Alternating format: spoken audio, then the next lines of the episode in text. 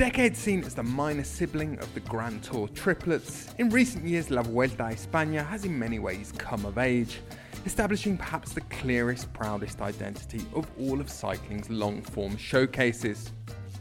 Remote, previously undiscovered, often indigestible climbs, summit finishes aplenty, and a breathless scramble for the last scraps of glory or redemption in many riders' seasons. These ingredients can make La Vuelta at least appear the sport's most modern, dynamic, and self assured three week race. Happily, for the purposes of this podcast, those adjectives can also be applied, so it seems, to another great expression of the Spanish land and culture, its wine industry. After our viticultural Giro d'Italia and Tour de France, we've again entrusted Greg Andrews of Dvine Cellars with the task of plotting a wine tour parallel to the Vuelta route or recorrido. The result being the six bottle cycling podcast selection now on sale at www.dvinecellars.com. You'll find more details about how to order and the chosen wines in the show notes. Earlier in the week, Greg and I sat down to discuss how he arrived at that six bottle final lineup, and also to ponder the delights of Spanish wine in general. We were joined, incidentally, by a Scotsman someone whose knowledge of all things Blanco, Tinto, and Rosado mercifully exceeds Richard Moore's. Anyway, hope you'll think it's a nice listen.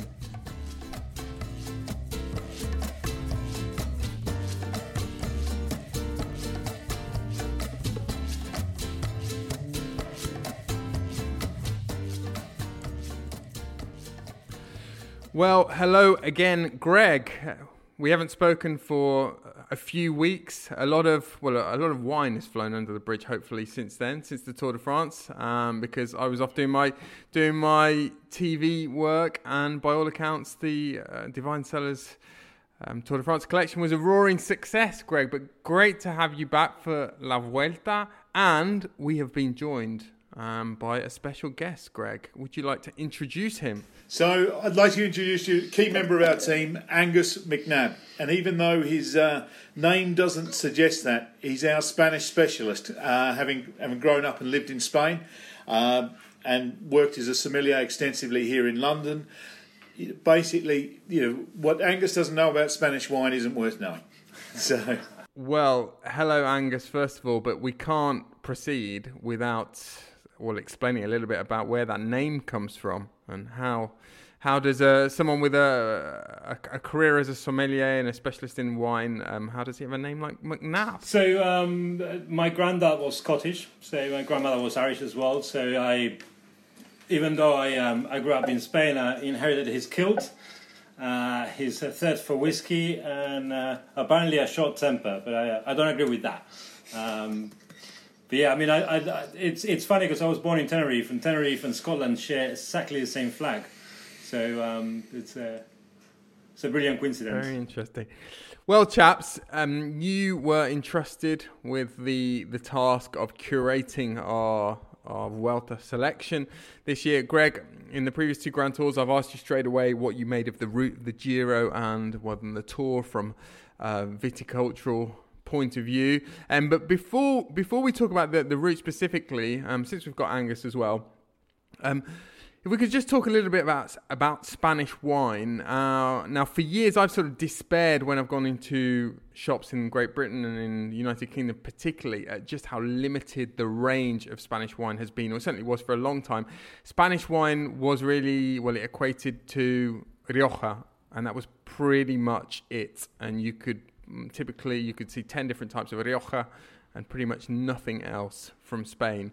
Um, how much are things moving in the right direction uh, from the point of view of what's available in the UK? And what are some of the most exciting developments in Spanish winemaking um, that are currently going on?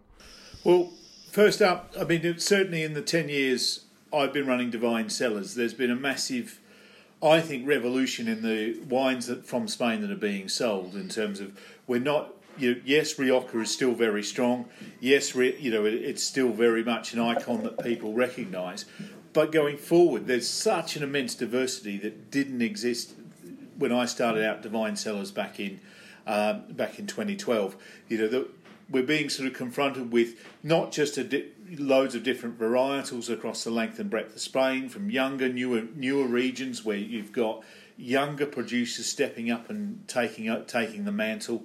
You've got guys who are also doing a bit of experimentation. So the likes of, um, you know, we're even seeing sort of some pet nats and some natural wines coming out of Spain that are of exceptional quality. But I think as well, what's happening is people's thirst for something different has led to us seeing more cava in the UK marketplace.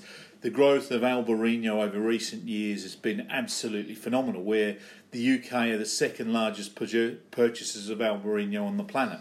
Um, and you're just getting a sort of phenomenal amount of um, diversity and people looking for something different. And but the great thing about Spain is the quality of the fruit coming out of there. In terms of most of the vineyards are either organic or biodynamic. Whether they're certified or not is a different argument. But they're they're producing exceptionally quality, you know, white, reds, rosés, and even sparkling wines for a realistic price point that means it's far more accessible than what other countries can offer. Um, I mean, in terms of some of the things, I mean, Angus has obviously you know seen a lot more than I have, but I think you're definitely getting a really bright energy that's coming out of Spain at a reasonable price point. I mean, I'll, I'll, I'll let Angus sort of speak more about that, but. Yeah, I mean, I think that Spain is, is the most exciting uh, wine country in Europe without without a doubt. And um, out of all the wines that we're going to be looking at La Vuelta, I think the oldest winery is about 30 years old. Uh, there's a few that's probably only about 10 years old.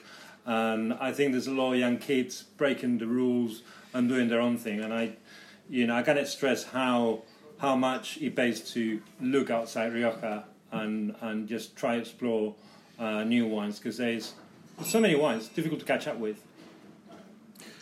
I mean, I mean, just to sort of extend on that, I mean, particularly, you just have to look at the amount of wines from Tenerife that we're seeing in the marketplace now. Um, whereas, you know, 12 years, 10, 12 years ago, you just didn't have that that, that level of adventure uh, that people were willing to take from the UK. Well, chaps, we've mentioned Rioja already, and we're starting the the Vuelta this year in Burgos, which is kind of a strategic, strategically positioned almost between uh, Ribera del Duero and Rioja. Um, and you chaps have decided to go with a, a white Rioja and you've for the red you've gone for Ribera del Duero. Um, Angus, maybe to the, those people who aren't terribly familiar with all the different wine regions of Spain, they might have seen a Ribera del Duero. They might even know that it's a, a, similar part of Spain and it's broadly similar. Might even know that it's the same grape variety. Um, just give us a, a bit of an idiot's guide to what you see as the main differences between Ribera and uh, Rioja when we're talking about reds? Huge difference. So uh, Tempranillo clone in Ribera del Duero is much smaller, thicker skin, and therefore gives a wine that has a lot more tannin, a lot more power, and that's benefit a lot from uh, French oak um, to build up the tannin and the structure of the wine. There's also the temperature change between day and night in Ribera del Duero is, is quite brutal. You know, it goes from 35 degrees to 10 degrees in the middle of summer. So that slows down the maturation of the grapes. And in Rioja, it's a little bit more subtle. Rioja has a bigger size grape with uh, less skin and thinner skin. So Riojas will generally be much lighter in color, higher in acid, and lower in tannin. And generally speaking, Rioja Red benefits 99% of the time to be aged in American oak. It's a very good marriage. Uh, while it doesn't so much with French oak. French oak hardened the grape. So that you know, it's a bit, little bit like comparing uh, Burgundy to Bordeaux right? So Burgundy being lighter in color, high acid, Bordeaux being darker in color, high in tannins. Well, chaps, for our first wine, then we've got Ribera del Duero uh, for stage two, Bodegas Felix Callejo. Um, tell me a bit about this one. Why did you go for this one, guys? So this is a very new bodega. Started in uh, in, in the nineties. The guys worked at you know some top top end wineries like Petrus and Araujo in California. Um, uh, it's a really interesting uh, style of Ribera del Duero. It's a little bit of oak, but it's not over oak. It's biodynamic, and it has this amazing concentration of black fruits and flowers. Uh, that it's stunning, you know, great value for money. And I think, I think it really represents what Ribera is. You know, a lot of concentration. It's very velvety.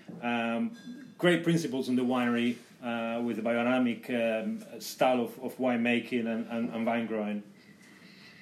I think when we were doing the initial review at the time, we had a, a benchmark tasting with, I think it was twelve different Riberos, and this was this was one that, um, well, we didn't have in that tasting, but knowing the wine implicitly, we felt it it was a far more enjoyable wine than many of the ones we were actually tasting, and at a far kinder price point as well. Actually, that you know offers offers our customers a lot more value. So, and proximity to the route was another thing. We wanted something sort of you know close as close to the route as possible, and we we did sort of to and fro on this wine a fair bit actually, but but it is a cracking bottle of wine nonetheless. I mean, it's definitely definitely worthwhile.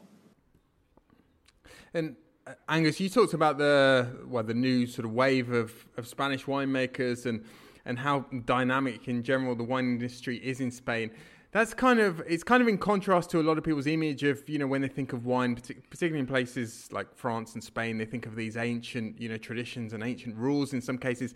I was actually I was really shocked to discover that uh, Ribera del Duero has only been uh, was only had a DO classification since 1982. I mean, its fame, its international fame, is actually very recent. Yeah, I mean, Spain has been uh, quite slow to catch up with many many things. You know, I think that politically, you know, the dictatorship played a, a big role on that. You know, it was a dictatorship for well over 40 years, and that finished in 1976. So the Cava DO was only established in 1970. So um, in terms of recognition and, and, marketing, Spain has always lagged a little bit behind countries like France or, or Italy. I think the quality and the variety, it's in, in, in some cases greater. Uh, but it's just uh, it's only ca- caught up in the last sort of 10 15 years and i think that's that's one of the main reasons so you know historic dates for uh, DOCs I, I, don't think they're incredibly important in, in, in this case but yeah I think it's Spain has always had great products uh, just really bad at marketing them. And so I said you've gone for a red Ribera and a white Rioja. Um, so stage three, we're going back up. We the first sort of mountain stage or medium mountain stage of the Vuelta, um, going over the Picon Blanco climb, and we're sort of skirting the Rioja region, and we have got uh, a white Rioja that I'm quite excited about. Tell me about that. So yeah, the, the, the peloton is going to cycle the, what's known as uh, La, La Rioja Alta, which is the Upper Rioja Valley. So um, a place full of medieval uh, towns with beautiful, beautiful towns and beautiful vineyards. And, and this is a good example of a modern white Rioja. Um, Oscar has made his name making mostly white Riojas. His first maiden vintage got him best white wine in Spain, his first release with a wine called Alma de Tobia. And he's very, very good at um, blending, uh, blending grapes, blending different types of oak. Um, and he makes very modern style wines in, in the fact that they're not the traditional oxi- oxidized or oxidative style white Rioja. They're fresh, the texture. This wine is a really interesting combination of two vintages, 18 and 19, and six different grape varieties, each adding a different layer of flavor to um, to the wine, including things like Tempranillo Blanco, which is a mutation of uh, Tempranillo's lost the color and the pigmentation. So it's a really kind of sort of savory wine that has a little bit of oak, a little bit of texture, a little bit of lees. And I think it goes really, really well with a number of things. And, and, Angus, is that something that this winemaker does systematically? That he blends vintages, or is that um, you know because of the particular nature of these two vintages? Or I think I think he wanted to um, he wanted to create something like there's a very famous wine in Spain called Vega Sicilia, uh, Vega Sicilia Unico, and that tends to be a, a, blend of two vintages, and it's a wine that releases into the market for 500 euros a bottle on release. So he wanted to make a multi-vintage wine that was accessible to everybody. So I think it's a little bit. Uh, Oscar has never told me, but I think it's a little bit uh, trying to play on, on, on, on that sort of thing.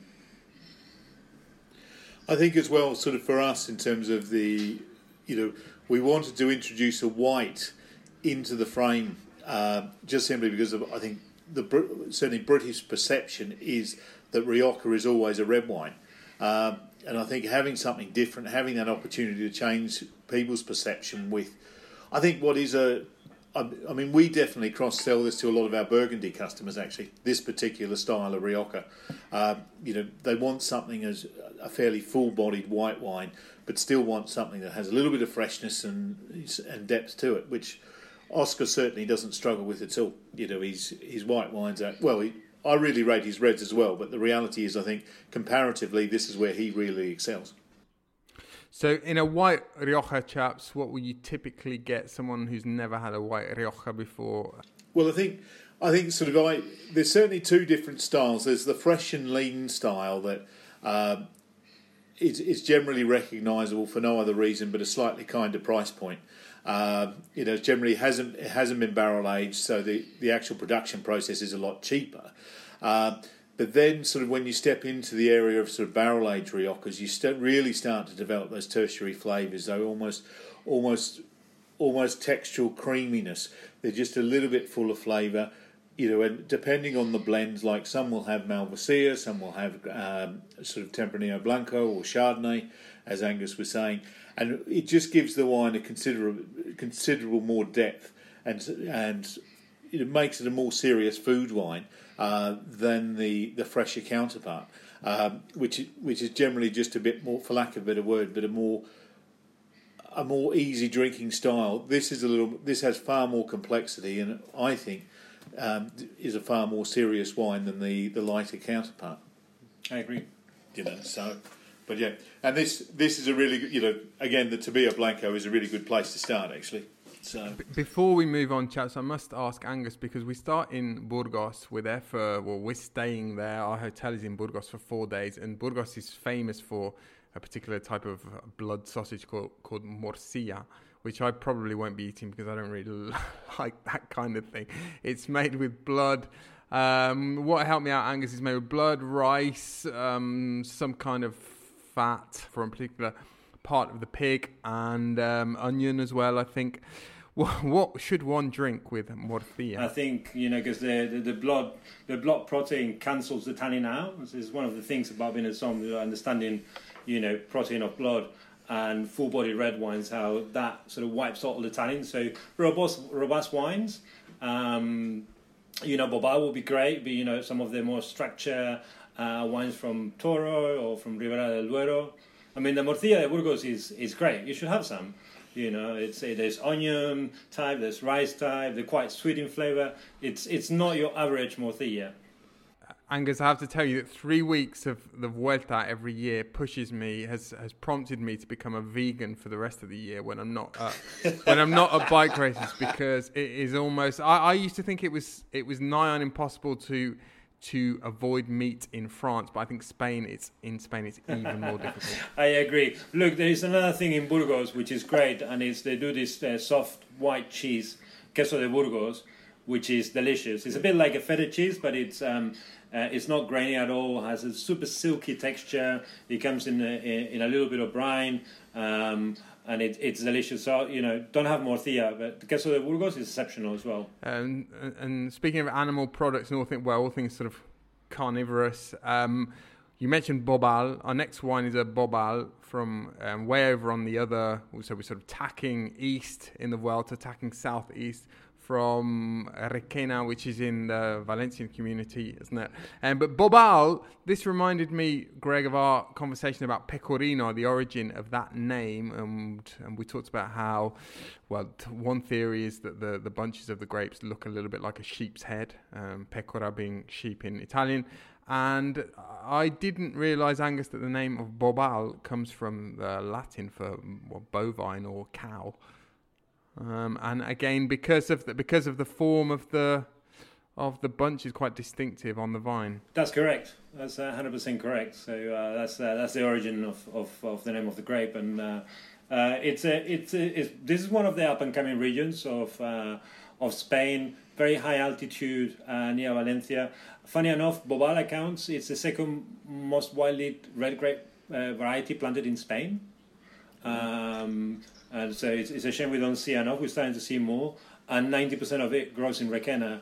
Um, it's a really interesting grape variety. It provides quite a lot of tannin and quite a lot of acidity. So you can make some really smart wines and wines that they're really good for aging. But certainly, you know, um, think think about it a little bit like maybe a Sangiovese from from Italy. So it's got this really high acid and this really robust tannins. Perhaps a little bit more power and more color. Mm. But yeah, good. It's a good solid all round wine. I think in terms of the region, it's sort of down down near Requena, m- the majority, the vast majority of vineyards down there uh, work organically because there's there isn't there isn't a lot of disease pressure down there, and there's fantastic sunlight. There's certainly no uh, no dampness to sort of have to deal with mildew or anything like that, uh, and you know it's got a superb superb growing season really. So you know what what you see is again once once you start getting to know Bobal, you see a phenomenal level of quality coming out of the region as a whole. Know, I think um, I I do think in terms of the regions we've got, in terms of generically, Bobal is one of those. Bobal and the region uh, this is being produced are probably one of the bright lights in Spain, where I think we'll start to see more and more different expressions come out. And I think it, you know, because they can be adventurous down there because you've got such a consistent growing season. And uh, correct me if I'm wrong, Angus, but not too much of a sort of blowtorch as far as um, alcohol levels are concerned. As we start to get down to the to the southeast of Spain, I mean, when I think of red wines from that part of Spain, and particularly going further south into Murcia, I think of um, the likes of Jumilla, which you know you can easily find. In the last few years, we've found them on the Vuelta increasingly nudging 16% some of the reds. And I don't think that's always the case with Bobal, is it? No. So what people uh, don't know, I'm, I'm, sure that your listeners do, but a lot of people don't know is that Spain is the second most mountainous country in Europe after Switzerland. So you know these these grapes are grown at 900 meters above sea level. You know this is not extremely high altitude for Spain, but it is for other countries like Italy or France. So the change in temperature here between day and night is quite uh, is quite substantial. And also, you know, we got the Levante winds, you know, uh, the Levante winds from the Levante coast. So you got that, you know, cooling effect from from the sea as well. So I mean, you know, we're probably looking at fourteen and a half percent in here. Um, yeah, fourteen and a half percent for this wine, which is not dissimilar to what you find in uh, in wines from uh, northern territories in Spain or, or northern territories in, in Italy. Still guessing on fueling? Not sure what or when to eat and drink on rides that matter? Never again. Optimize your fueling strategy with real time glucose data, actionable insights, and personalized analytics. We're here to help you achieve your performance goals. Go to supersapiens.com for more on how to track your energy levels and fuel for success. So that concludes well. That concludes week one, chaps. And I don't know whether this was deliberate. I don't know whether you felt the listeners needed to to cool off a little bit. But we haven't got too much in week two. But I wanted to quiz you a little bit on that.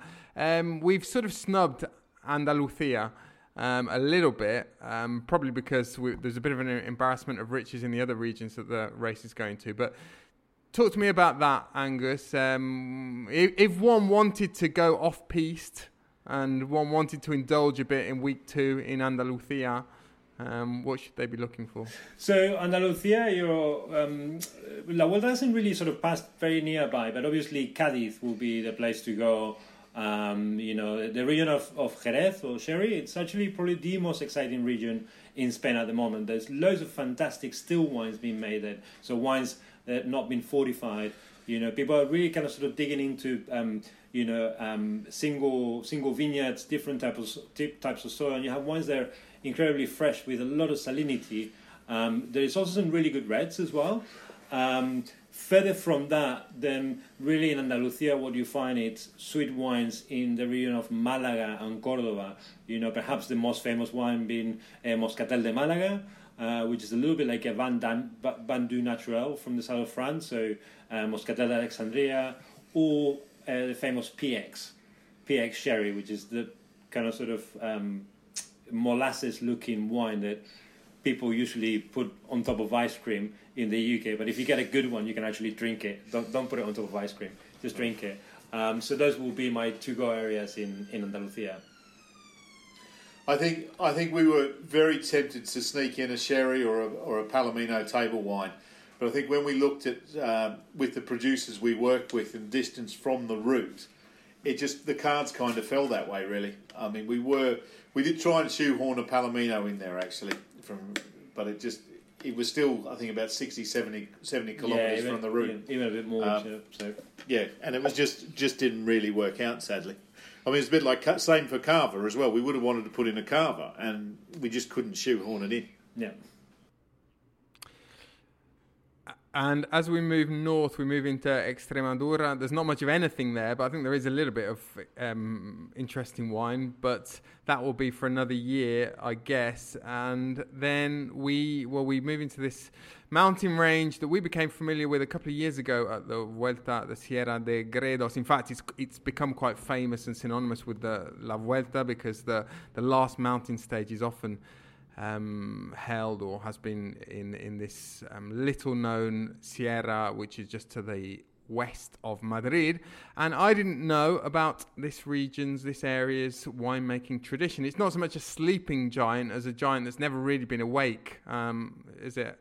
Angus, but they have been making wine there for a long time, but it's starting to gain a little bit of prominence, and that's where our next wine, the Cadalso, comes from. So tell us about that a bit. So yeah, Sierra de Gredos, it's it's it's quite quite a long sierra. I think it's got probably the highest peak around Madrid, around two and a half thousand uh, meters high, and it takes it touches a little bit on Castilla de León, touches in uh, Extremadura, and also Madrid, Mentrida, and um, it's always been used for bulk wines. You know, Garnacha, high high volume, high alcohol wine uh, to be used as a filler. Uh, and a, a, bunch of young guys, about 20 years ago, got together and started to, um, to, to pay attention to what they have. And what they have is they have very high altitude vineyards, very old vines, and and Garnacha they can produce wines that don't have anything to envy to things like uh, red Burgundy or or you know even sort of Nebbiolo from uh, from Piemonte. Very classy, very classy wines with a lot of acidity, um, crystal clear position, uh, just beautiful aromas, but at the same time a lot of complexity. So these guys are starting to vinify single parcels, you know, using wild yeast, old oak, just being really careful what they do. And um, it produces the best Garnacha in Spain, and uh, for me, some of the best reds in the world. And you, Angus, described it to me as a, a, bit of a passion project to, to well be a winemaker there because it's not easy land, it's not an easy climate, not easy conditions to make wine? Oh, you got to be crazy to do wine there. Uh, uh, I mean, you know, you got um, you got wild boars ravaging through vineyards. Um, it's all bush vine, so this is not uh, your ideal vineyard that's all train and you go thousands of, of plants per hectare. You know, we're talking about maybe uh, 700 plants per hectare as opposed to 10,000, right? Um, so you got wild boars, you got rabbits. Um, you got fires, which unfortunately the last couple of years had affected uh, Cadalso and and, uh, and other places in the region. Um, and then sometimes extreme heat. You know, every three years they get an extreme heat wave. So it's it's a labor of love. You know, if you want to make wine there, it's a labor of love because you it, really low yields. You don't know if you're going to get grapes or not, um, but it's absolutely worth it. I think I think as well the other the other fact is sort of Angus did touch on a bit the fact that they're old bush vines they they can't be machine harvested. The, so the so the process, just by virtue of you have to have someone there um, picking the grapes, or you know, is is far more labour intensive than a lot of other regions. And I think um, I think there's a lot to be said for the sort of the quality of wine that comes out because of that process. Um, you know, almost like the sorting table happens on the vine, where whoever's picking it isn't going to isn't going to pick a bunch that looks like you know that's basically rotting or or isn't going to yield enough juice he'll pick the right fruit. So automatically you'll get you know getting a more selective harvest than what you would in other places. Talking of passion projects, labours of love, chaps, we come to our fifth wine, the Ossian uh, Verdejo. And we could actually have taken a, rather large detour on stage four and arrived at this winery, but instead, on our way back up Spain, and we will be passing pretty close to the door.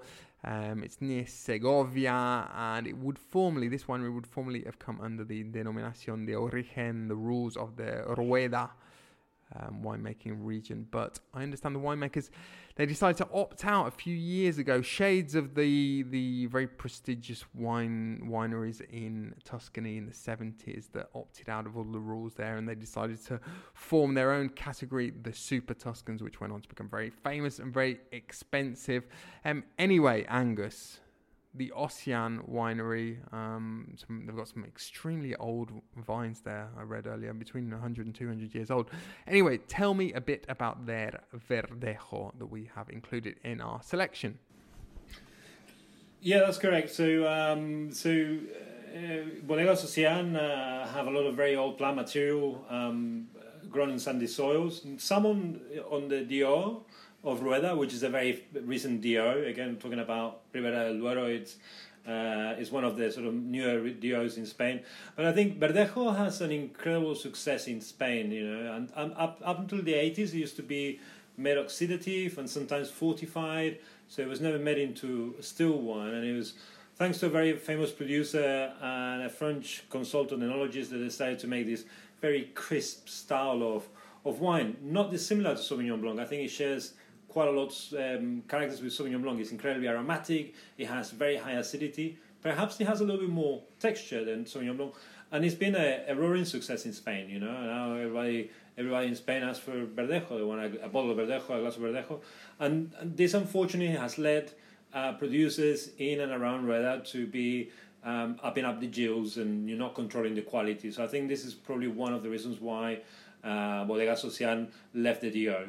Um, but going back to the to the grape uh, and the style of the wine, you know, I think it's a it's a fantastic white wine. This shows what New Wave Spain is about. It's about very clean whites, whites with a bit of texture like this one. You know, spent six months on the lees.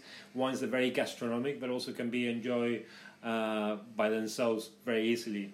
Um, one of the things that I like about Verdejo is it has a very pronounced nose of bay leaf and fennel, which I always find very enticing and very appetizing, very good as an aperitif, uh, as a food match. Yeah.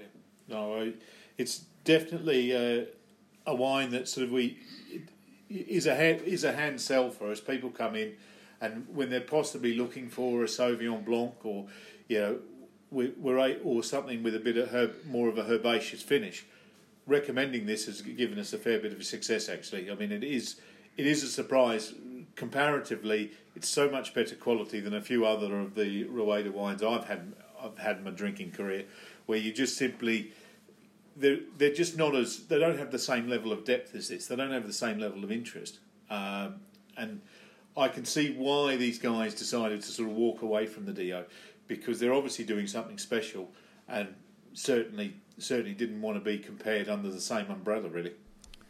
I suppose, guys, um, this is a good example because it, as I said, it doesn't come under an official denominación de origen of the sort of broadening horizons of the well, the market for Spanish wine and how willing people are to try something that's not Rioja or Cava or um, one of those names that they were previously familiar with, and and also it reflects the the confidence that you guys retailers now have in in offering something a bit different from Spain and broadening people's palates for Spanish wine. Well, we're very lucky because we, we, we talk to our customers, you know, we, we build uh, our customers from, from day one. It's the, the joys and, and, and the, the bonus of shopping with an independent wine merchant is that you go in and, and you build a relationship with the person that's in the shop and they get to know your palate and they get to trust you. And we are always happy to take a wine and even pay a premium for a wine that's outside a recognized DO if we consider the quality is there, it's, it's as good or like in this case, um, you know, better than what you usually get from from Rueda. And I think this is very a very big part of why Ossian left the DO because in Spain it's uh, people will go and sell have a, a, a Rueda Blanco or a, or a Verdejo and they didn't want to be in that category because the ones are a little bit more expensive and a little bit better. And that, chaps, brings us to our final wine. It's another white. It's an Albariño from the Rias Baixas in Galicia. These four little inlets in the Atlantic coast there. And one of Spain's most famous whites, most loved whites. Uh, tell us why, Angus. So Albariño, it, it has its, is a class on its own. The fact that you know, if treated carefully, it can make wines that are incredibly balanced and they're just so charming um, so interesting in terms of aroma aroma profile and, and, and, palate profile. And you know, again, you know, a grape variety 20 years ago was little known about. You know, historically, Galicia has always been about blends. Albariño was uh, vinified as a single grape variety only recently over the last sort of 15, 20 years. So this is again like a bit like um, Verdejo is a recent phenomenon. Um, I'll compare it more than Sauvignon. I'll compare it to Riesling with a little bit of Viognier. because it can be very tropical with white peach and apricot, but also have this beautiful lemongrass and lychee and lime leaf character. And it's just, um, I mean, your listeners, when, when, when they get a case and they'll have uh, Lopen Abadía San Campio, they'll understand uh, why it's so popular. It's, it's such a good wine. I think as well, having I, I was lucky enough to take part in an Albarino tasting sponsored by the region recently, and it was really interesting to see the diversity. You know, what I thought was generally a fresh, you know, fruit-driven wine. That you know that freshness was the key point of appeal, but the level of diversity in that is still quite broad. Where you get some of them a little more textural, almost a little bit more mushroomed uh, almost like a Burgundy because they've been barrel aged or left on the on the lees. Whereas I think at the and we'll start to see that evolution in years to come. I think. Whereas obviously Albarino at the moment is known for being fresh and uplifting, uh, something people generally have with seafood or anything sort of by the barbecue. But I think what we'll see in years to come is that benchmark changing slightly, where people will see something a little bit different that still still is able to offer freshness, but equally a bit of texture behind it. You know, I, I, think regionality plays a big part, and there's five five subcommunes in Rías Baixas, yeah. and Rosal is the most southern one by the coast, and it's uh, surrounded by the coast the Atlantic, and then you have the the Miño on the left hand side. Uh, tiny region, I think they only have 700 hectares. Yeah. Um, just in, in, the scope of things, it's only 4,000 hectares of Albarino in Galicia, so it's tiny. Uh, but O Rosal has this really makes this really sort of nice texture, slightly tropical, general style of white wines, which I think I, I, I, really like. Yeah, and I think you'll see see quite a strong difference with, I suppose the the Albarino a lot of people would normally associate with, but in a good way, I think. I think you're getting you're getting a lot more for your money with something like this. Uh, and Greg, you and I have spoken in the past about how knowledge of a place and memory of a place, can, you know, can really enhance your enjoyment of, of a wine. But you know, this is such a, a, a wild and kind of evocative part of the world as well. You can almost feel when you're drinking one of these wines, if you can sort of imagine the ocean spray, um, you know, hitting the cliffs on the coastline in Galicia, and then. Um, it, as I say, it really enhances the experience.